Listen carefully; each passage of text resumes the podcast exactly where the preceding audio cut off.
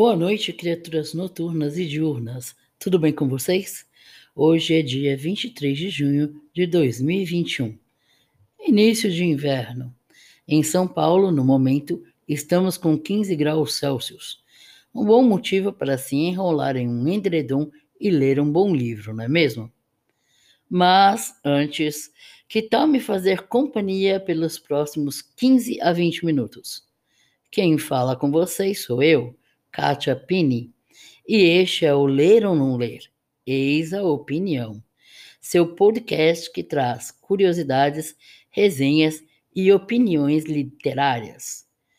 Feito para pessoas que, como eu, adoram ler e se entreter. Já vou começar pedindo desculpas pela minha voz. Estou gripada e isso me deixa rouca e o tom mais baixo. O episódio de hoje é sobre o primeiro livro editado de Stephen King, Carrie. Então vou chamar a vinheta e volto rapidinho. Não saia daí.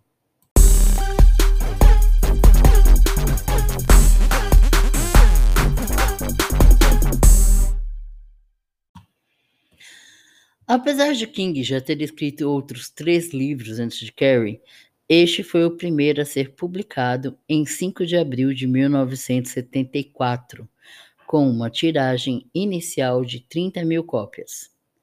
No Brasil, você vai encontrá-lo intitulado como Carrie a Estranha, publicado pela editora Objetiva Companhia Suma das Letras.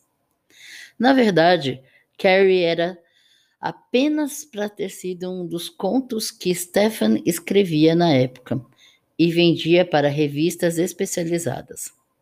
Essas vendas o ajudavam a pagar as contas de casa, visto que o salário que recebia como professor era muito baixo.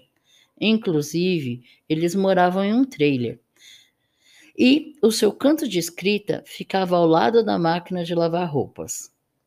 Seus contos falavam normalmente sobre figuras masculinas, o que acarretou na época uma crítica pela incapacidade dele de escrever sobre mulheres. Isso motivou King a escrever Carrie. Além do mais, ele tinha lido algumas reportagens sobre o estudo científico do telepsiquismo ou telecinese, o que lhe deu a ideia de usar o tema em seu novo conto. Ele estava até bem entusiasmado a começar a história, mas foi esmorecendo conforme datilografava. Stephen ficou frustrado por não se contentar com a representação feminina que criou. Então, descartou a hipótese de continuar e vender o conto. Amassou as três páginas que já tinha datilografado e as jogou no cesto de lixo ao lado de sua mesa.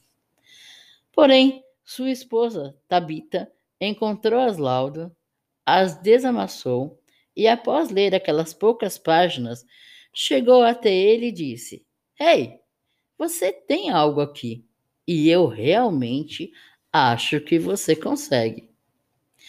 Na semana seguinte, Stab guiou o marido pelo mundo feminino, dando dicas de como moldar os personagens e o ajudou com a famosa cena do chuveiro. Nove meses depois, Stephen finalizava o romance. Sim, o conto havia se transformado em um livro com cerca de 200 páginas. King o entregou para diversas editoras e quase ficou sem saber que seria publicado, já que na época, por conta de cortar custos, ele havia pedido para desligarem seu telefone. Só descobriu no momento em que recebeu o cheque do adiantamento dos direitos autorais pelo correio. Stephen King vendeu os direitos da história para Doubleday por apenas 2.500 dólares, e essa edição do livro vendeu 13 mil cópias. Alguns meses depois, já de carro novo, morando em uma casa de verdade e trabalhando em seu novo livro, King recebeu um telefonema do seu editor. Você está sentado? perguntou ele. King, que estava meio caminho entre a sala de estar e a cozinha, respondeu: Preciso me sentar? Hum, deveria, disse o editor. Os direitos para a venda de Carrie em brochura foram vendidos para a Signet Books pelo valor de 400 mil dólares. E 200 mil são seus. Parabéns, Stephen. Ele dedicou o livro à sua esposa. Isto é para a Tab, que me meteu nisso e depois me tirou. Segundo King, uma das coisas que o incomodou quando começou a escrever o conto foram dois fantasmas de ex-colegas de escola que o assombravam. Duas garotas que haviam sofrido muito com humilhações e gozações de outras crianças de sua turma. Esses fantasmas se fundiram e transformaram-se em Carrie. Infelizmente, nenhuma das meninas estava viva quando o livro foi lançado. Uma tinha se suicidado e a outra morrera de epilepsia. Em uma de suas muitas entrevistas, Stephen conta um episódio engraçado. Uma vez, uma senhora estava lendo Carrie em um avião. Era a primeira vez que ele via alguém lendo um livro seu. Todo empolgado, chegou para a senhora e perguntou se ela estava gostando do livro, já se imaginando, dizendo que ele era o autor. E surpreendeu-se com a resposta: É uma porcaria. Nunca li um livro tão ruim em toda a minha vida. Há duas curiosidades sobre as quais gostaria de falar. Uma é sobre o nome do colégio de Carrie, Bates Wrights, que é uma referência ao personagem Norman Bates do filme Psicose, lançado em 1960. A segunda é sobre a cena antológica do banho de sangue que foi representada no Brasil em duas novelas da Rede Globo. Uma, Chocolate com Pimenta, e a outra, A Rainha da Sucata. A diferença está apenas no líquido dentro dos baldes, que não era sangue. O livro ganhou duas adaptações para o cinema. A primeira com Cissy Spacek e direção de Brian de Palma. O filme foi um sucesso, recebendo duas indicações ao Oscar daquele ano: melhor atriz e melhor atriz coadjuvante, e arrecadando quase 34 milhões de dólares de bilheteria. Ele foi tão bem produzido que encantou completamente o criador da história. King chegou a dizer certa vez que preferia o final da adaptação ao final do seu próprio livro. Em 2013, a história ganhou uma nova adaptação com Chloe Grace Moretz e Julianne Moore no papel da mãe. Porém, o sucesso não foi o mesmo. A história também já foi adaptada para um musical, na Broadway, em 1988. Carrie, a Estranha, é um dos maiores clássicos de terror da literatura contemporânea e um dos livros mais aclamados e vendidos de Stephen King até hoje.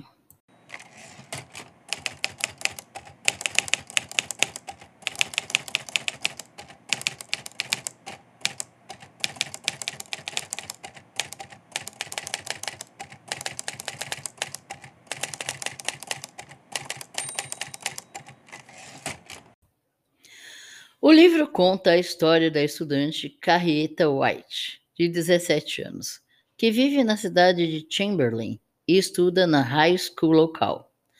Criada pela mãe extremista e fanática religiosa, que acredita que tudo na vida é cercado de pecado, ela sofre vários castigos por qualquer situação de surras até ficar trancada em um armário com imagens assustadoras sobre o inferno. Margaret, inclusive, reprime todas as descobertas normais que a menina teria para a idade. Carrie se torna uma adolescente isolada e quieta, que enfrenta todo tipo de maldade, humilhação, sarcasmo e deboche dos colegas de escola há anos. As outras personagens que vão participar ativamente deste livro são a menina perfeita e boazinha da escola, Sue Snell, e seu namorado incrível, Tommy, e a garota mais popular da escola, filhinha de papai, Chris Hargenstein, e seu namorado marginal, Billy Nolan. Além das adolescentes, a personagem da professora Desjardins será peça-chave no desenvolvimento da trama. Um dia, depois da educação física, ao tomar banho nos chuveiros que existem dentro do vestiário da escola, ela fica menstruada pela primeira vez. E sem saber o que estava acontecendo, se desespera. Mas suas colegas, em vez de ajudarem a menina, acham mais um motivo para caçoar dela, sendo extremamente cruéis. Por conta deste episódio, se seguem duas coisas que vão desencadear a tragédia no final. Sue, arrependida, convence o namorado a levar Carrie ao baile de formatura. E Chris, que não aceitou a punição infligida pela professora e por isso acaba sendo proibida de ir ao baile, decide se vingar de Carrie e monta um plano macabro junto com seu namorado. O que ninguém sabe é que Carrie possui um dom. Ela consegue mover objetos com a sua mente. Isso desde bebê, mas que se tornou mais latente depois do dia em que menstruou. Ela passa então a tentar controlar o que chama de dobra da mente e vai aprimorando a sua habilidade. O que vem a seguir é o tão esperado baile de formatura, a sua primeira vez como verdadeira adolescente, seu primeiro vestido bonito, seu primeiro encontro com o menino, sua primeira festa. Tudo correndo às mil maravilhas. Só que havia um porém. Por trás disso tudo havia o ódio e o desejo de vingança de uma menina que não estava acostumada a ouvir um não. No momento da sua coroação como rainha do baile, um balde de sangue de porco é derramado sobre sua cabeça. E a partir daí, a cidade, os alunos, professores e nós, simples leitores, conheceremos a fúria de Carrie. King escreveu este livro como se fossem pedaços retirados de diários, livros, relatórios, jornais, comissões e entrevistas. Desta forma, temos a visão não só de Carrie sobre os acontecimentos, mas de outras pessoas também. Além disso, faz com que pareça que, de fato, ele era real. Dessa maneira, teremos fatos ocorridos no passado, presente e futuro, aumentando cada vez mais a atenção do livro. Quando li Carrie a primeira vez, tinha 18 anos confesso que fiquei chocada, porque parecia que estava lendo um caso real, que poderia ter acontecido na minha escola. Se qualquer uma das meninas que sofriam os abusos e ataques pudessem se vingar. King diz que esse livro é de uma crueza nua, e concordo plenamente com ele, porque mostra a face de uma sociedade, principalmente na época, mas que ainda hoje está presente. Uma face maldosa. Carrie é apenas mais uma das crianças e adolescentes que sofrem bullying diariamente por serem considerados inferiores, diferentes, estranhos, por aqueles que se acham maiores, melhores ou mais importantes. Outra coisa que me angustiou foi ver a forma como a mãe tratava a menina, sem um pingo de amor, afeto ou consideração. Cega pela fé absurda que cultuava, Margaret não se importava com mais nada. Se fosse preciso matar sua filha para vê-la purificada, faria isso sem piscar.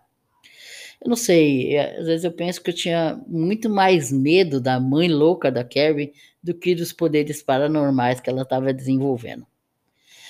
Enfim, quando ela foi convidada para o baile e aceitou, eu fiquei imaginando o que, que ela iria fazer para poder ir.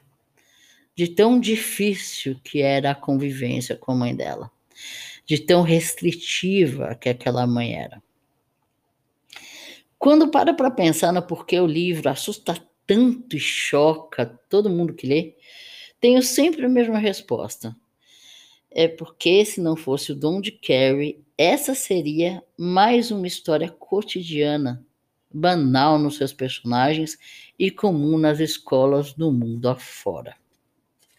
Um embate dos mais fracos, aqueles considerados aberrações, feios, gordos, lerdos, pouco inteligentes ou apenas estranhos aos olhos dos que se acham o máximo, os mais queridos, os aclamados, bonitos, esportes, fortões. E até mesmo a posição social pode causar motivo para bullying. Para aqueles que precisam sempre usar as mesmas roupas e se veem atacados apenas por esse motivo, a dor deve ser ainda maior, visto que além de não possuírem algo diferente para vestir, ainda são ridicularizados por isso. A verdade é que para aqueles que se sentem superiores e espertos, qualquer coisa é motivo para humilhar o outro. E o pior é que pessoas que não são realmente más acabam de certa forma se juntando às outras, sem notarem o mal absurdo que podem causar. E são essas as duas coisas que mais me doem a alma toda vez que eu leio Carrie. Dito isso, fica a pergunta: será que essas pessoas humilhadas e ultrajadas no físico e na dignidade, se pudessem, também não se vingariam? E será que se houvessem Carries por aí, ainda haveriam tantas pessoas que praticam o bullying? Por fim, devo dizer que de minha parte eu mais do que indico a leitura do livro. E não só por ser King, sendo King, o mestre do terror, mas que nos mostra que o pior dos monstros não é aquele imaginário, não é o It, mas sim o próprio ser humano. Mas por todo o contexto reflexivo que você vai encontrar ao lê-lo. E o final é incrível, de um terror visceral. Diria que um dos melhores que eu já li. Deixo aqui um trecho do livro que, para mim, explica praticamente tudo. É de uma conversa entre Sue e seu namorado Tommy, quando ela percebe o quanto foi cruel ao se juntar à brincadeira no vestiário. Diz ela. Mas quase ninguém descobre que seus atos, na verdade, magoam realmente os outros. Ninguém fica melhor. As pessoas só ficam mais espertas. Quando se fica mais esperto, você não para de arrancar a asa da mosca, mas arranja um motivo melhor para fazer isso. Muita gente está dizendo que tem pena de Carrie, as meninas principalmente. E isso é uma piada.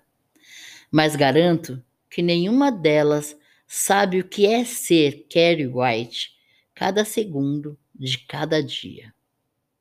E no fundo, elas estão pouco ligando.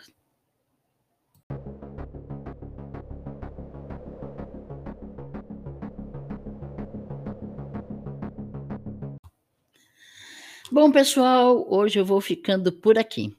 Espero que tenham gostado do programa e que considerem a leitura do livro.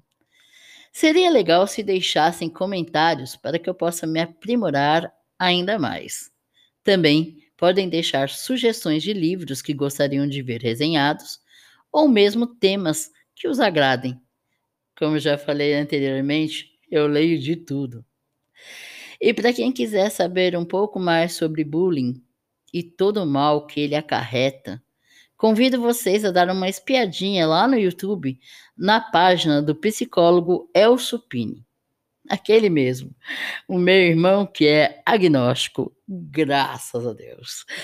Da minha parte, deixo os versos de Chico César. Deus me proteja de mim e da maldade de gente boa, da bondade da pessoa ruim Deus me governe e guarde, ilumine e zele assim. E espero por vocês na próxima quarta. Boa noite. Fui.